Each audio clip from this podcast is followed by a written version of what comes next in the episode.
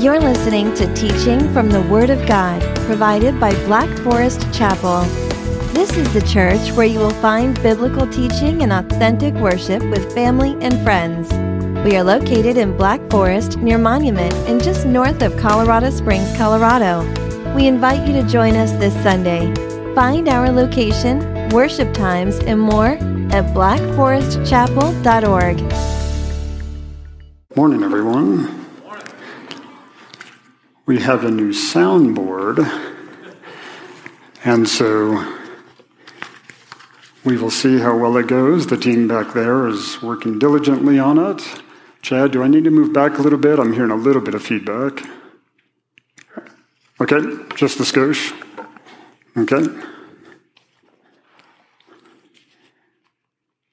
Glad to be here with all of you. And I hope your January, which is almost over, I hope your January is going well. As you can see, our topic today is on servant leaders. And we're going to be studying out of the book of Exodus, chapter 18, as we continue in the sermon series on the book of Exodus. And I hope you have been enjoying Exodus. Sometimes we don't study these mm, specific books because it doesn't seem as exciting, perhaps even in our own personal time.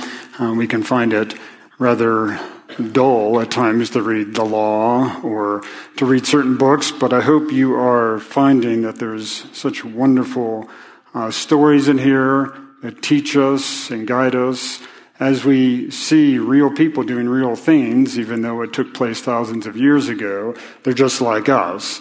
And so we're going to find that in chapter 18, what we really have here is a subject on leadership.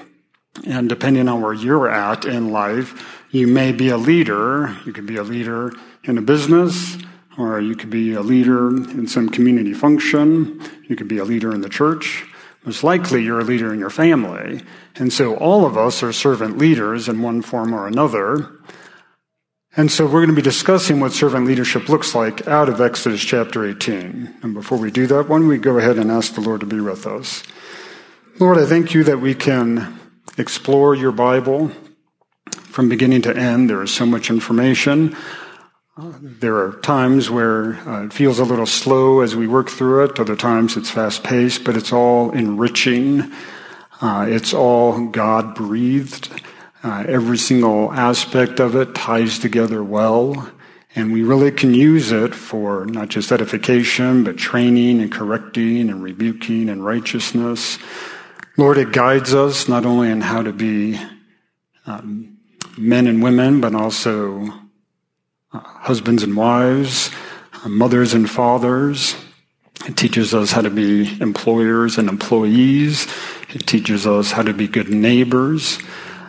So, Lord, I pray that we make full use of your scripture. It is meant for us. Uh, stories can be very rewarding as we understand it more and as we grow in faith. So, as we study Exodus chapter 18, help us to understand what you have put into it so that we can not only change our lives by it, but we can also influence the world. And this is to your kingdom's glory. And we pray this in Jesus' name. Amen. So, a friend of mine, his name's Mike. Actually, I haven't seen him in years. He was my lay mentor in seminary. In the seminary I went to, I had a pastoral mentor, Pastor Ed, and then I had a lay mentor, Mike. And Mike was in his late 50s, and so he had experienced a lot of life. And so he was able to share with me a lot of his insights on what leadership is like, because in seminary, they're grooming you to be a leader of a church. And so Mike had plenty of stories to share with me. And one story that he shared with me had to do with his own life and his own experience when he was enlisted in the Air Force. And so he was working on an, on an Air Force base. And he was a technician. Part of his job was to do the R&R, the repair and replacement of planes that would come in. So you would get a lot of planes come in. They needed work. And so there was a team of technicians who would do that. Every morning, the sergeant would get the work orders and he would hand them out to the various people. Some people were more experienced on certain systems, other people just had a certain capability and would allow them to do it. But this particular sergeant didn't like civilians. Now, on a base, you do have a lot of the enlisted and also officers, but you also have civilians. I'm a civilian. I sometimes go on the base to do work. Happens quite a bit. But this particular sergeant didn't like civilians for whatever reason. And so there was one civilian there in Mike's crew, and his name was John. And John was about 60 years old. So the sergeant didn't like John because John was a civilian.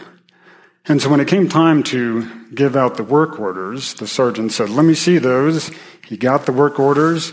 He took out the worst jobs. He handed them to John, and he said, I expect these to be done by the end of the day.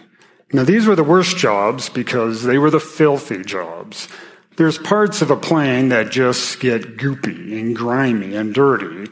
You have to pull off structure, you have to get in there, and you can tell when a person had that type of job because they would go into the break room or the lunchroom, they would just be covered with stuff. But John never complained. He did his job, he did it well, and the other people around him really felt bad for him because he always got the dirty jobs because the sergeant didn't like him. Man, John, can't you, can't you figure out a way around this? And John said, ah, don't worry about it. It's the job I need to do. John definitely had a servant's heart and doing work that others didn't want to do.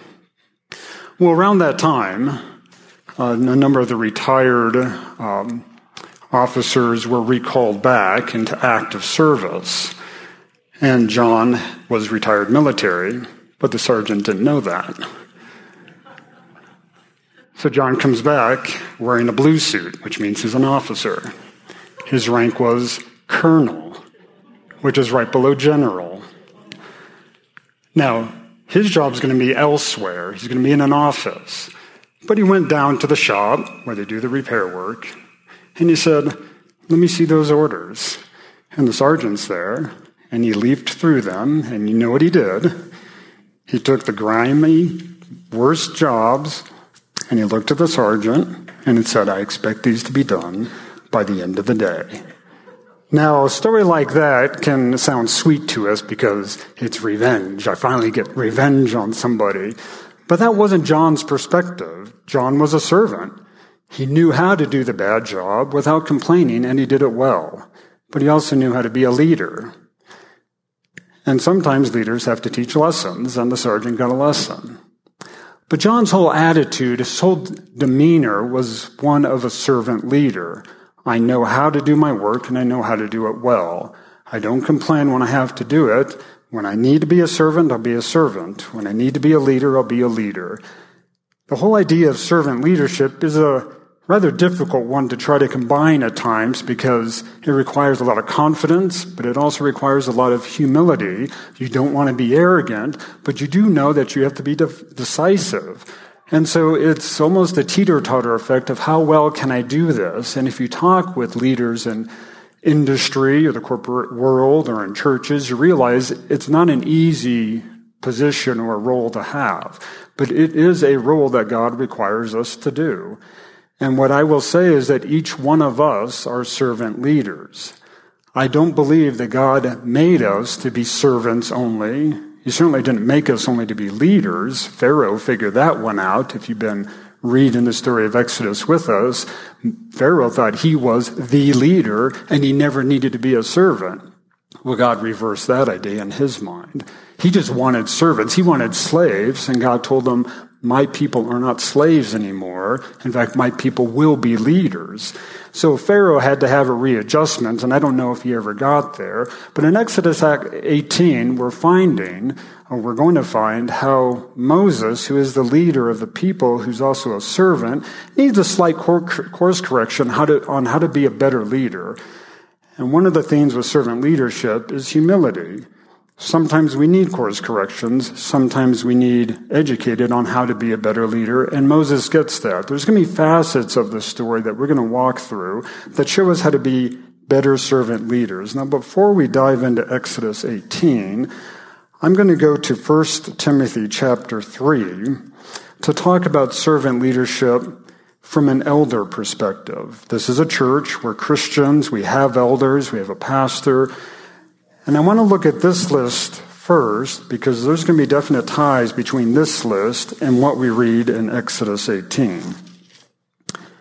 So in 1 Timothy, Paul is writing to Timothy, giving him advice, suggestions, recommendations, even commands on how to select certain people to fill the job of church leadership. And this is what he says.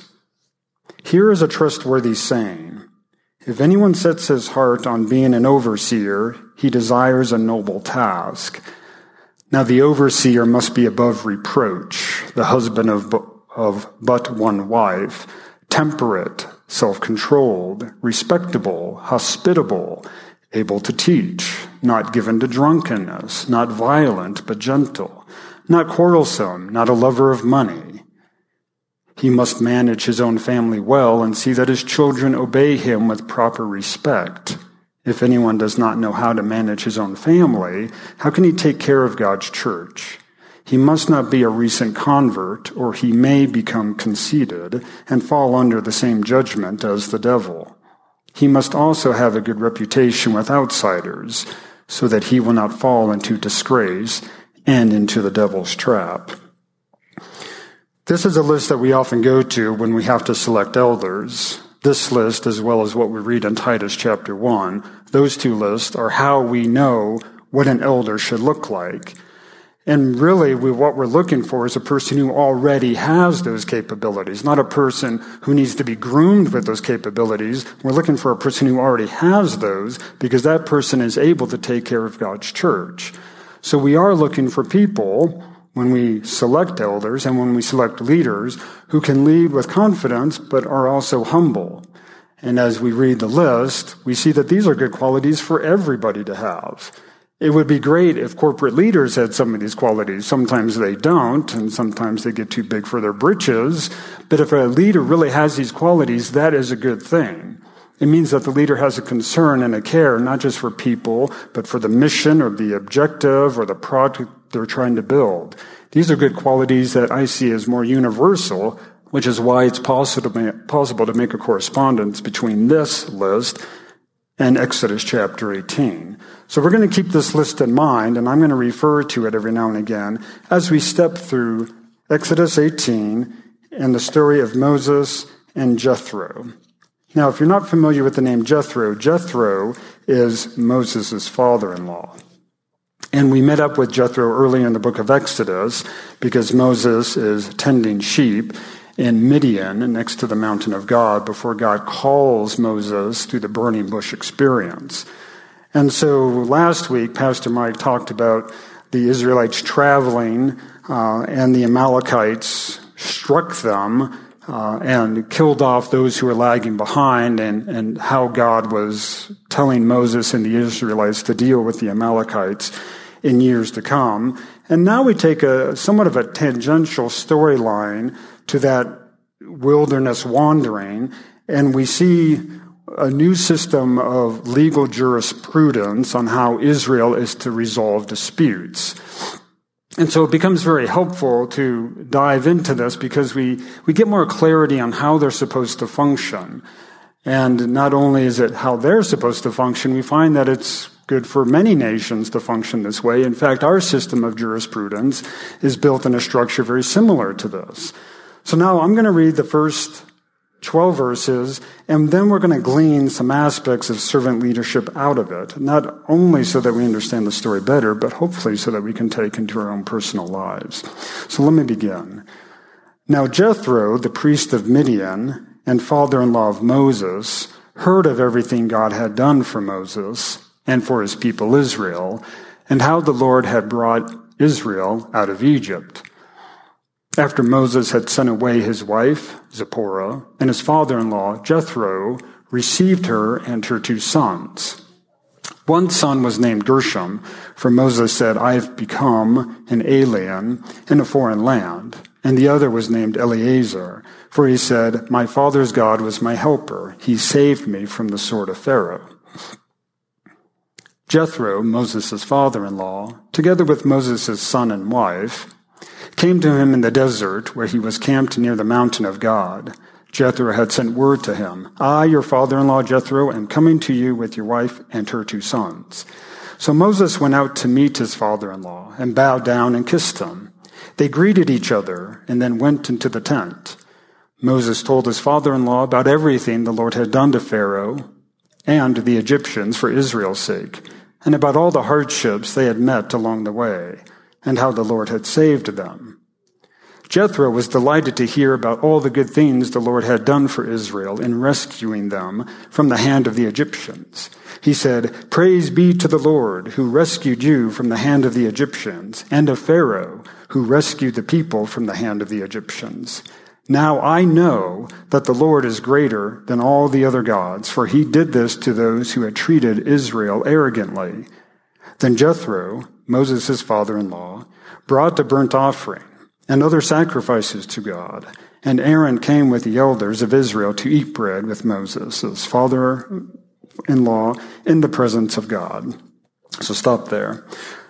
So now we get some of the backstory. Jethro, he's the priest of Midian. He's a leader among this tribe. A lot like Moses as a leader of Israel, Jethro is a leader of the, the tribe or the, the group of Midian. And so he is hearing, in whatever way he's hearing, that God did something for the Israelites in Egypt, something so significant that it came through whatever chain it did, and Jethro's hearing it. They didn't have internet. They didn't have newspapers. There was no TV. Most likely they're hearing it through trade routes and people traveling, but news has reached Jethro and he's hearing this information. Now keep in mind, Jethro had sent Moses and his daughter and his sons into Egypt. He didn't really know if they were going to come back. After all, Moses was going to go head to head with Pharaoh, the leader of the entire nation. He has an army at his disposal.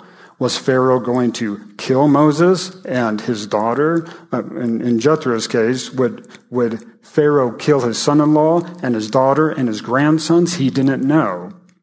But now what he knows is that the Israelites are freed and his daughter and his grandsons are alive. He's hearing this information and I'm sure he's very delighted to know that they are safe.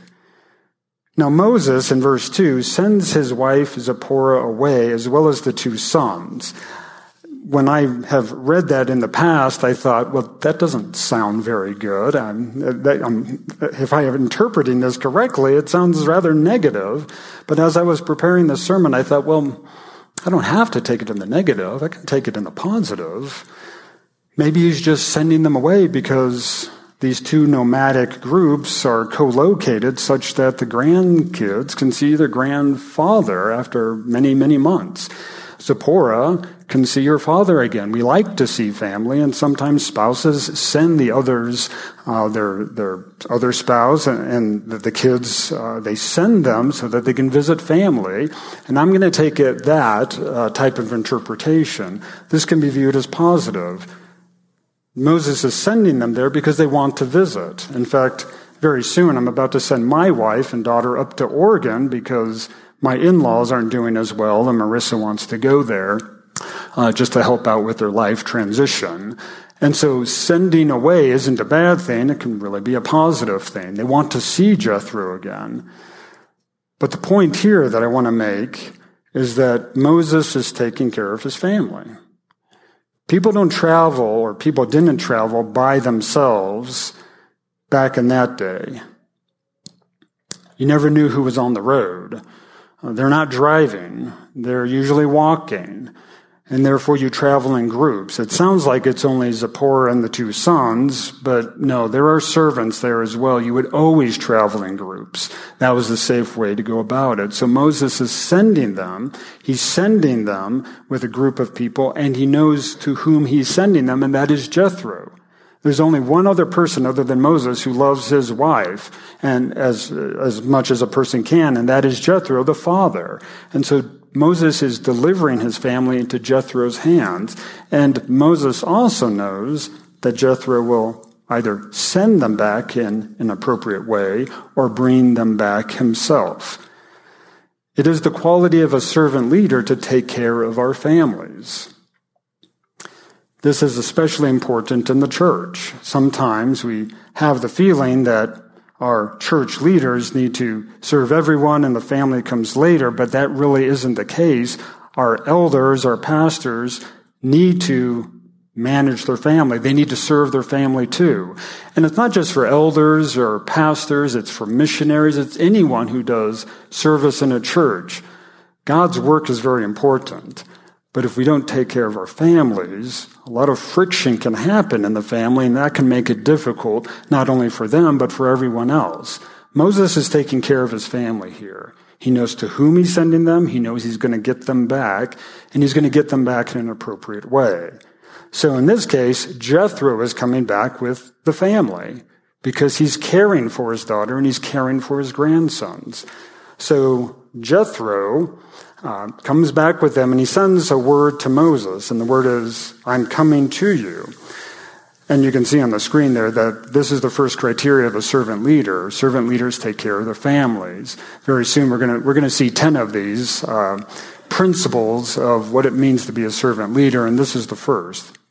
So now Moses sends word to, or Jethro sends word to Moses that he's coming. Uh, and there's a good reason to do that. You never want to kind of spring your presence on somebody, even in today's world, will call and say, Hey, I'm coming over because you want somebody to, to, prepare for you, whether it's a meal or a place to stay. And Jethro is doing the same thing. He's uh, showing respect for Moses by saying, I'm coming to you, and he's also expecting Moses to prepare uh, a place for him. It could be a tent, uh, prepare you know meals for him. So it's it's wise for Jethro to send the word to Moses, so Moses knows that Jethro is coming. Now in verse seven, what does Moses do? Moses goes out to meet Jethro. Moses could have just stayed in the tent, and when he heard that Jethro was coming, he could have said, Oh, well, hey, that's nice. Yeah, just tell him to go find a tent out there. There's a lot of tents out there. Yeah, just, you know, make yourself at home. But that wouldn't have shown respect. Moses actually leaves where, wherever he's at. He goes out. He sees Jethro. He bows down, not in worship, but in honor. And then he kisses his father in law, as was the custom back then. And it's even the custom now in some cultures. Servant leaders show respect for others.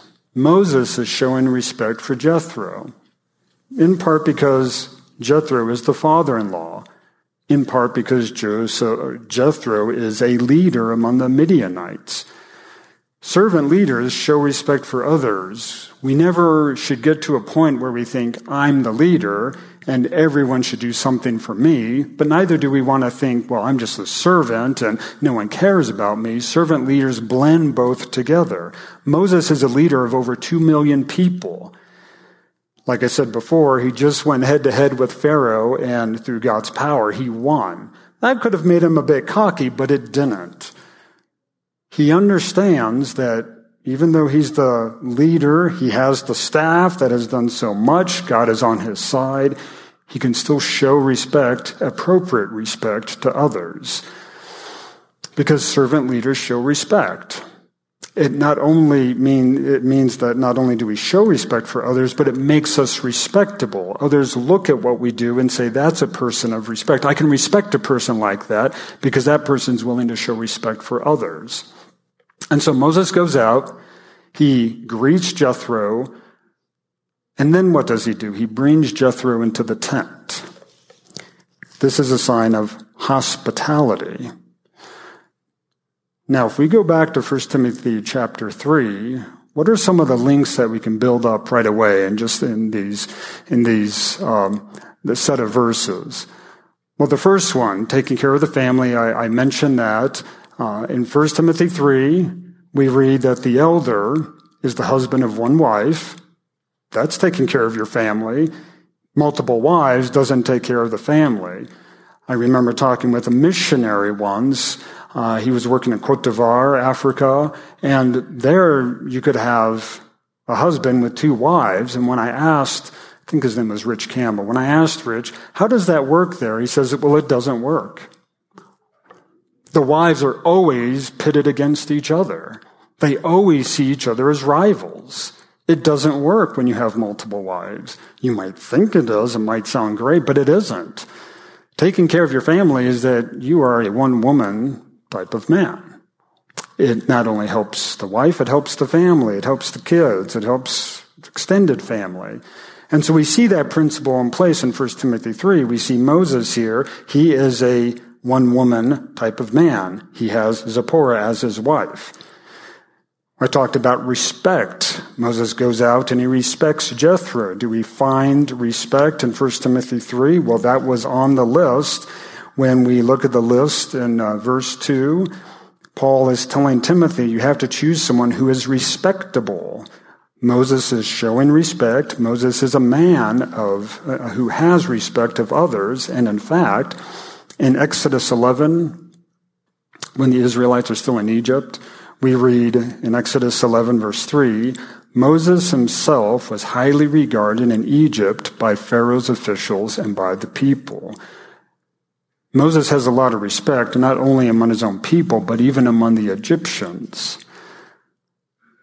What about hospitality? Moses is now bringing Jethro into the tent. The tent is cooler. There's servants in the tent. They'll wash the feet. They'll provide cool water for drinking. They'll make the meal.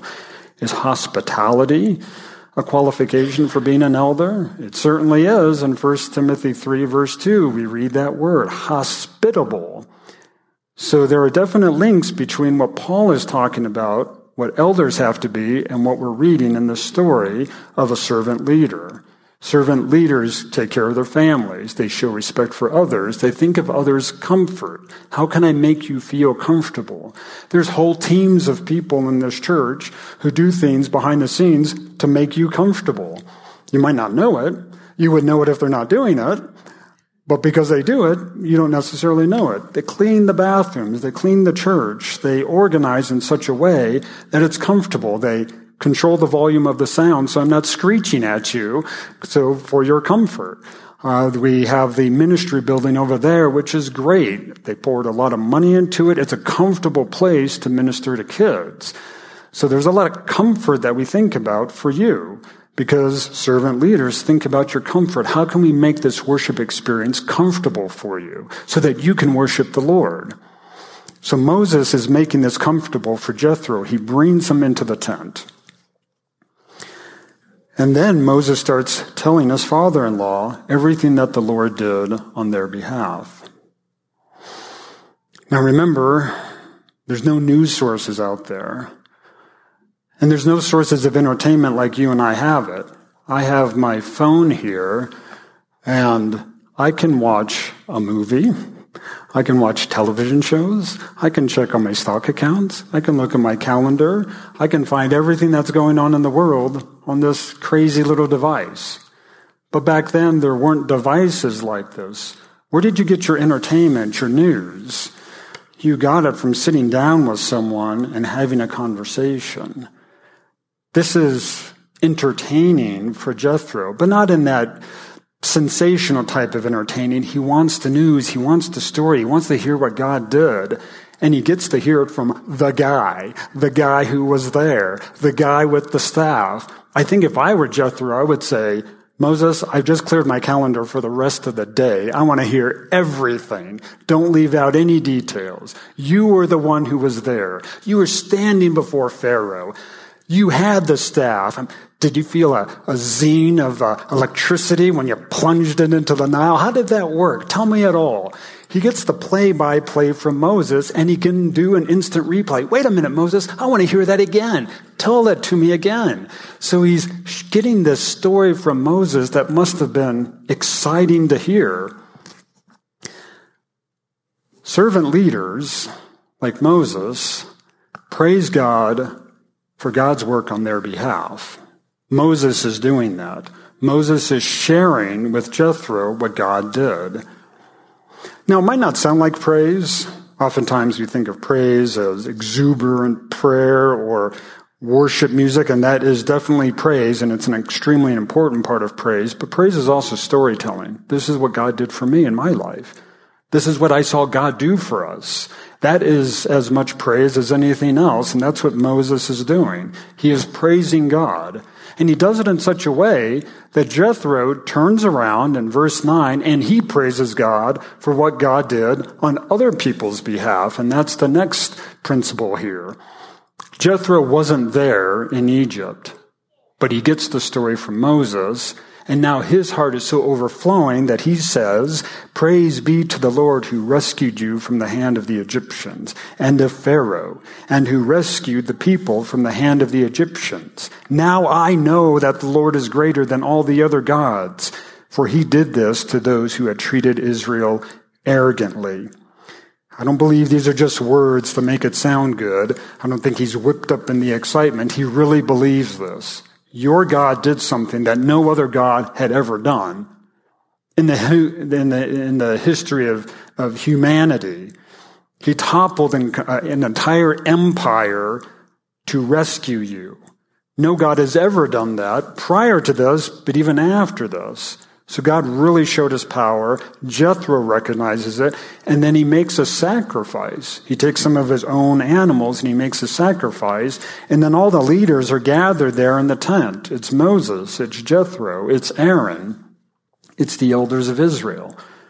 They're all there having a celebratory meal. Let us praise God for what God has done for us. Servant leaders praise their God. Now, I don't find this I don't find a direct correspondence to anything in 1 Timothy chapter 3. I don't see anything in there that says that an elder, a qualification for an elder is praising God, but I believe it's implied. We don't necessarily, we, we really don't, uh, not hire, but select. We don't select elders if they aren't men who don't praise God.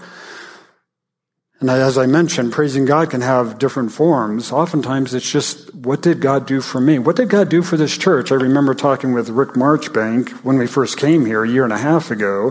Uh, that's when we were still in this room having the, the uh, potlucks. And Rich was, Rick was describing for me everything that happened over the past few years and what happened in that building. And I think Scott Lamb was sharing some of that too. And I'm thinking, well, this is great the way they're telling this story. God's really at work. Because you, as a church, took a step of faith and you put a lot of money into that building, and then you said, okay, God, we, we renovated it. Now you have to bring the people. Well, kaboom, the people came, and there's all sorts of kids using the building, and there's a ladies' Bible study. They took a step of faith, and I'm hearing this thinking, praise God for this. God's really working. No, I didn't run around the sanctuary uh, jumping up and down. I guess it would have been okay. I may have scared you, Rick, if I did that. but I could have done that, or I could have just said quietly, Praise God for that. That is amazing. So we praise in different ways, but telling the story of what God has done and his faithfulness allows others to praise as well. Servant leaders praise God for what God does on our behalf and on behalf of others. So that's what Moses is doing. That's what Jethro is doing. They invite others into the tent. They're all celebrating. And now we come to the next part of Exodus. Exodus 18 uh, can be divided into two parts. This was the first part. Jethro comes, Moses greets him. The second part is Jethro's advice to Moses on how to be a better leader. Jethro has to be careful here because sometimes leaders don't like those. Um, sometimes we feel like I don't need advice. Who are you to give me advice? But servant leaders, godly servant leaders, are also humble and they're willing to take the advice. And we're going to find that that happens. So let me start reading in verse 13 through verse 16. The next day, Moses took a seat to serve as judge for the people. And they stood around him from morning till evening. When his father in law saw all that Moses was doing for the people, he said, What is this you are doing for the people? Why do you sit alone as judge while all these people stand round you from morning till evening? Moses answered him, Because the people come to me to seek God's will. Whenever they have a dispute, it is brought to me, and I decide between the parties and inform them of God's decrees and laws. Moses has a job to do. Just because Jethro showed up doesn't mean that Moses gets to take a holiday. Moses still has a job to do, and the job is to teach the people. These people came out of Egypt. Now, Egypt was polytheistic. They had certain laws. uh, that were not God's laws. They weren't healthy. Uh, they had dietary ways of living that wouldn't have helped the Israelites. The people have to be told what God expects from them and how to live rightly. And Moses is the person who has to do that. So Moses has a job to do. The next day, he goes out as a judge for the people. He sits, they stand around him, he listens, he gives them God's laws for them in that particular situation. But that is a tough job to sit there all day with people around you adjudicating their disputes. That would tire anybody out. It would tire the people out as they're trying to get their disputes resolved. But this is an aspect of servant leadership that we don't want to skip over. Servant leaders are responsible. Moses is going to find a better way to do it. Jethro is going to tell him, but he's, he has a sense of duty. I have a job to do. I have to teach the people. I need to go out there and do the job. As difficult as it might be, it's my responsibility. Servant leaders are responsible. Now, if you're a leader, if you're a servant leader, whatever your responsibility is, is going to be your responsibility. I don't know what that is. Parent, grandparent, aunt and uncle, employer, neighbor. Chances are it's many of those. Whatever your responsibilities are, the encouragement from the pulpit here, from God's word, is that you do that responsibility, that you do your duty because servant leaders are responsible. And there's a lot of people who depend upon us to do the jobs that we do. So Moses goes out there. He sits, he listens. It's difficult work. Jethro observes. Notice what we read. When his father in law saw all that Moses was doing for the people, he said, What is this that you are doing? Why do you alone sit as judge? In this case, I'm now going to divert from Moses showing servant leader qualities to Jethro, who's going to show servant leader qualities. What does Jethro do? He observes. He watches what's going on. He observes carefully. And then when he can talk with Moses, he asks, what are you doing? There are people who don't necessarily do this. They'll observe and then they'll start barking out recommendations. Hey, that's ridiculous. Hey, what are you doing there? You know, there's a better way to do this. I can't believe you're doing it this way. And it belittles you and it makes you feel bad. You know, I'm trying my best to do the job I've been given and now you're just criticizing me. I don't get that sense here. The sense I get is that Jethro is observing. He's watching. And then when he can talk with Moses, instead of challenging, he collaborates. Moses, I see this going on. Can you tell me what's happening? Why do you do it? And why do you do it alone? And why do you do it from morning till evening? He wants answers. Most likely because he wants to make sure his advice is timely and it's appropriate. Now, if Moses said, well, because God told me to do it exactly this way, then Jethro would have said, okay, good enough for me. But Moses didn't say that. Moses said, God gave me the laws. Now I have to teach the people these laws.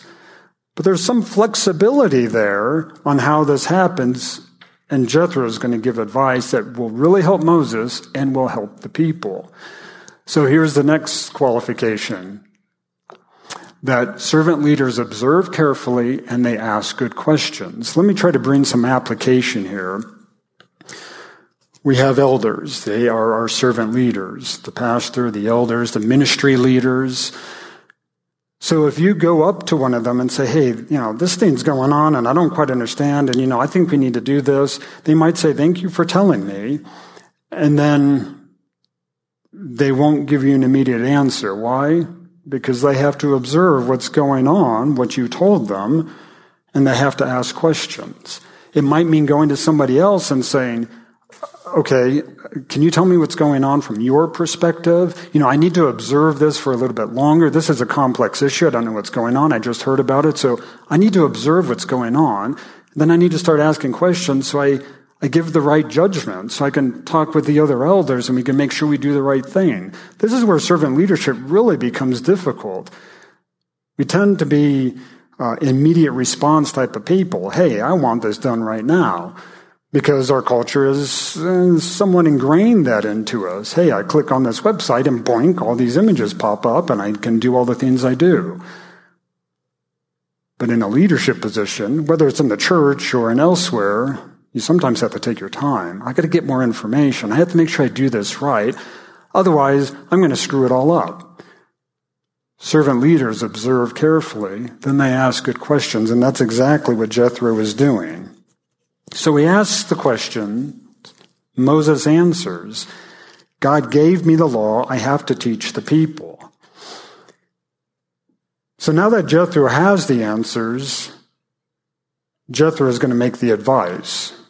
Verse 17, let me read 17 through 23. Moses' father in law replied, What you are doing is not good.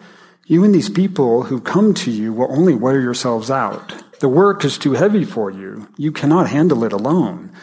Listen now to me, and I will give you some advice, and may God be with you. You must be the people's representative before God and bring their disputes to Him. Teach them the decrees and laws, and show them the way to live and the duties they are to perform. But select capable men from all the people men who fear God, trustworthy men who hate dishonest gain, and appoint them as officials over thousands, hundreds, fifties, and tens. Have them serve as judges for the people at all times, but have them bring every difficult case to you. The simple cases they can decide themselves.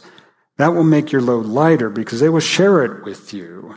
If you do this, and God so commands, you will be able to stand the strain, and all these people will go home satisfied. Jethro does a good thing here. He brings God into his advice. This isn't just Jethro's advice. He says, if God commands, he recognizes that Moses still has to go to God and see if this is the right way to do it. He gives his advice, but he also needs to let Moses know that God may have a different plan. So I really appreciate Jethro saying that because Jethro knows that he's, his advice is just advice, but God really has to be with Moses if Moses is going to make this change in how they operate. And so Jethro's advice is really rather simple, mainly because we operate that way ourselves. We have our local courts, we have our district courts, we have our Court of Appeals, and we have the Supreme Court. If I have a small civil dispute with a neighbor, do I go right to the Supreme Court? No. Will I go to the Court of Appeals or the district courts? They won't even let me. I go to the local courts because they handle those small issues. But sometimes issues become so big that it rises up to the national level, even to the Supreme Court. Sometimes the Supreme Court kicks it back down to the lower courts and it goes back and forth. But this is our system of jurisprudence. It's their system as well.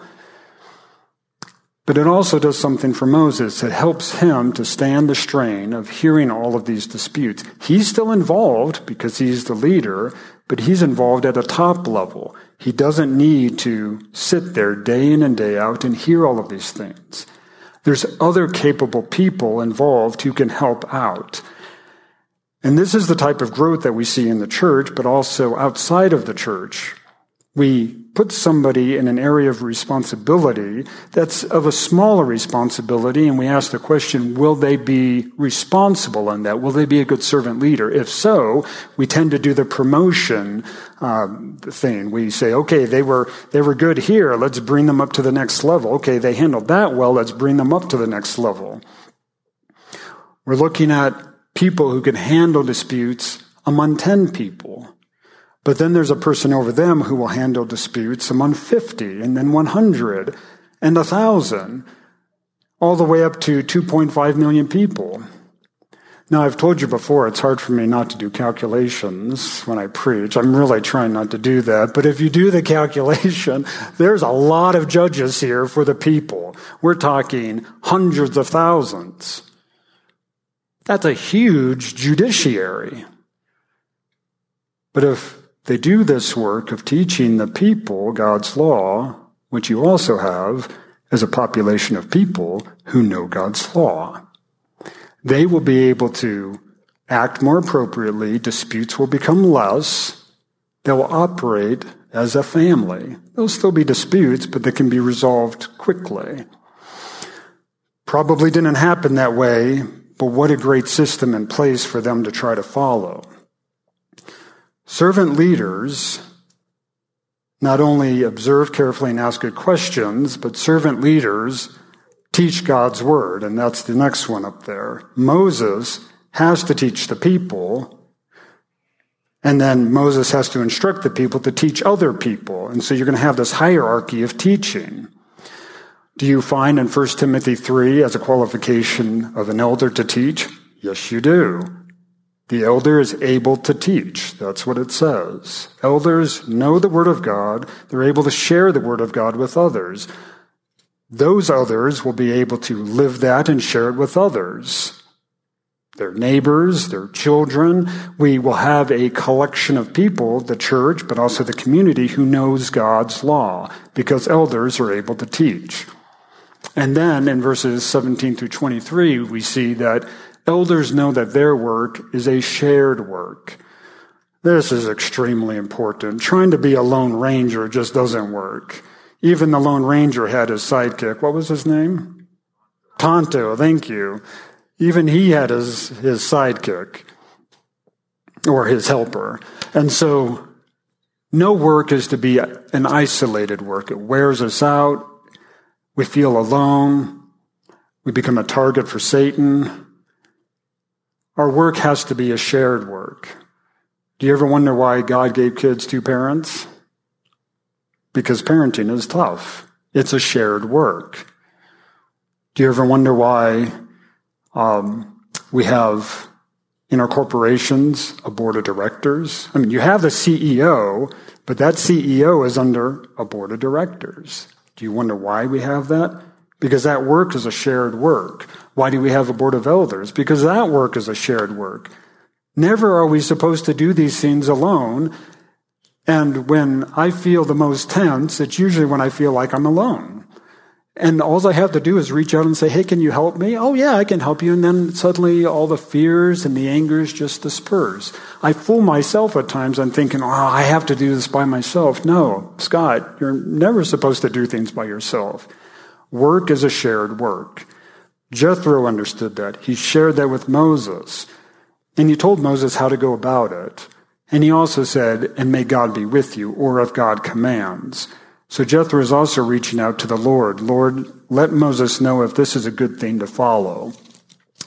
So elders know, or, or um, servant leaders know that their work is a shared work. Where would we find those in 1 Timothy 3? Well, it's going to be another implication here, uh, but what we see throughout Scripture is that you always have a plurality of elders. Uh, even before the institution of eldering was established, communities would have elders. It would be a group of men who would oversee the, the town or the village to make judicial decisions. And then Paul works it into uh, 1 Timothy 3 when he tells Timothy to select capable men, to select elders. There's, there's always this idea that there's more than one. And so not only does it work in churches, it works throughout the entire fabric of society. And now Moses has a decision to make. Do I take Jethro's advice or do I just do it the way I did it before? In this case, he takes Jethro's advice. Let me read verses 24 through 27. Moses listened to his father in law and did everything he said. He chose capable men from all Israel and made them leaders of the people, officials over thousands, hundreds, fifties, and tens. They served as judges for the people at all times. The difficult cases they brought to Moses, but the simple ones they decided themselves. Then Moses sent his father in law on his way, and Jethro returned to his own country. In verses 24 through 26, we almost get this verbatim feel of what Jethro said. It's written down that Moses did exactly those things. And that's because servant leaders know how to implement good ideas. Moses is a very humble man. We get that from Numbers, the book of Numbers. He's a very humble man. But he's also a very tired man. I would be extremely tired if I did that job of sitting there day in and day out, morning through evening. When we tend to get desperate, we tend to take a good idea and we run with it. Moses runs with this idea. This is great. This is what we need to do. And he implements it exactly the way Jethro described it because the way Jethro described it was a perfect arrangement for them. Moses implements it. It's a great idea. They're simple cases. They decide those themselves. They go away satisfied. They now know God's law. The hardest cases work their way up to Moses. And in fact, we read that of a particular difficult case that worked its way all the way up to Moses. And Moses, what does he do? He turns around and he goes to God. God, what do we do here? God gives them the law. Moses shares that. And then they make a judgment. There's many aspects of servant leadership we want to follow. From 1 Timothy chapter 3, Exodus 18 gives us a great lineup of what servant leadership looks like from a practical level, from a man who really needed advice on how to do this. As I end this sermon, let me tell you one more story. And it comes from Paul Harvey, for those of you who have listened to Paul Harvey. I heard this story years ago. There was an older couple who lived in a covenant community. They were in their late 60s, so they were, they were up in years, and so their ability to do things uh, was limited, but they still loved to go out and take care of their yard. And because they were in a covenant community, the covenant rules said that you have to keep up the yard and the landscaping and the home in a certain way. And so they still had the energy and motivation to do that. And they loved doing it together. It was a shared work. But then the husband died. And of course, the wife was grieving, but she had to work through all the paperwork, through the life transition. It was very difficult. And she just didn't think about all the things that she had to do to the home and the yard. And she got the letter from the covenant community. Your yard needs to be taken care of. Your home needs upkeep. You need to take care of these things. Well, it wasn't just the covenant leaders who recognized it. It was a group of people in the, in the neighborhood who also realized she needed help. So they organized teams, and on one weekend, they went there. They weeded the front yard and the backyard.